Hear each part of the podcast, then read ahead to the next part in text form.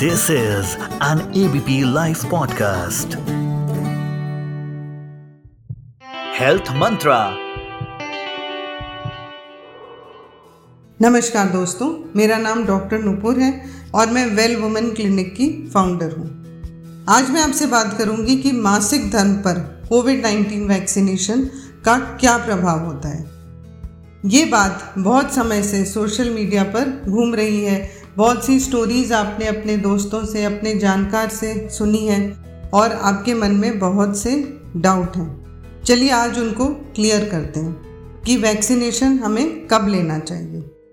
अब तक का जो हमारा साइंटिफिक एविडेंस है, वो ये कहता है कि आप वैक्सीनेशन महामारी के समय या महामारी के पहले या उसके बाद कभी भी ले सकते हैं। कुछ महिलाओं में इसमें मासिक धर्म में चेंजेस हमने देखे हैं। कुछ में जो आपकी मेंस्ट्रुअल साइकिल है, वो डिले हो गई। कुछ में समय से पहले महीना आ गया। कुछ को महामारी के समय पेन ज़्यादा हुआ, दर्द ज़्यादा हुआ। कुछ में हैवियर ब्लीडिंग हुई, पर ये सब इफ़ेक्ट टेम्प्ररी थे और कुछ एक दो महीने में सही हो गए। यदि आपको ऐसे सिम्टम होते हैं और तीन महीने से ज़्यादा परसिस्ट करते हैं तो आप अपने गायनकोलॉजिस्ट से ज़रूर संपर्क करिए।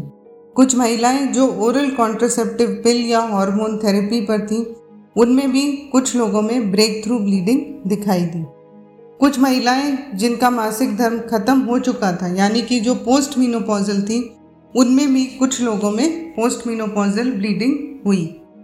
जैसा कि हम सब जानते हैं कि वैक्सीनेशन के कुछ नेचुरल साइड इफ़ेक्ट्स होते हैं, जैसे कि दर्द होना, बुखार होना इंजेक्शन साइट पर पेन होना, थकान नोजिया या फिर हेडेक जो कि कॉमन साइड इफ़ेक्ट है। कुछ महिलाओं में हमने ये भी देखा कि जो इम्यून सिस्टम के चेंजेस थे या फिर जो पेंडेमिक के दौरान स्ट्रेस था या आपका स्लीप पैटर्न बदल गया था, या आपके बॉडी टेम्परेचर में चेंजेस हो गए थे, इन सब की वजह से भी जो बच्चेदानी की लाइनिंग है, जो यूट्रस की लाइनिंग है, उसमें ब्रेकडाउन देखा गया और पीरियड का पैटर्न चेंज हुआ। लेकिन ये सारे सिम्टम सिर्फ़ टेम्प्ररी हैं। इससे आपकी मेंस्ट्रुअल साइकिल ऑल्टर नहीं होती। वो महिलाएँ जो प्रेगनेंसी के लिए प्लान कर रही हैं, उनके लिए भी फर्टिलिटी में कोई चेंज नहीं देखा गया। लेकिन अब तक हमारे पास कोई ठोस साइंटिफिक एविडेंस नहीं है कि ये मेंस्ट्रुअल साइकिल को कैसे चेंज कर रहा है, उसके ब्लीडिंग पैटर्न को कैसे बदल रहा है। पर जो कुछ भी हमें पता है, ये सब इफ़ेक्ट टेम्प्ररी है और बेनिफिट ऑफ़ टेकिंग वैक्सीनेशन इससे कहीं ज़्यादा है।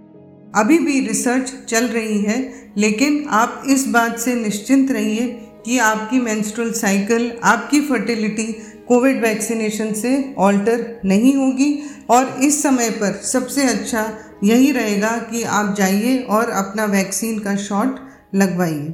Thank you this is an ABP live podcast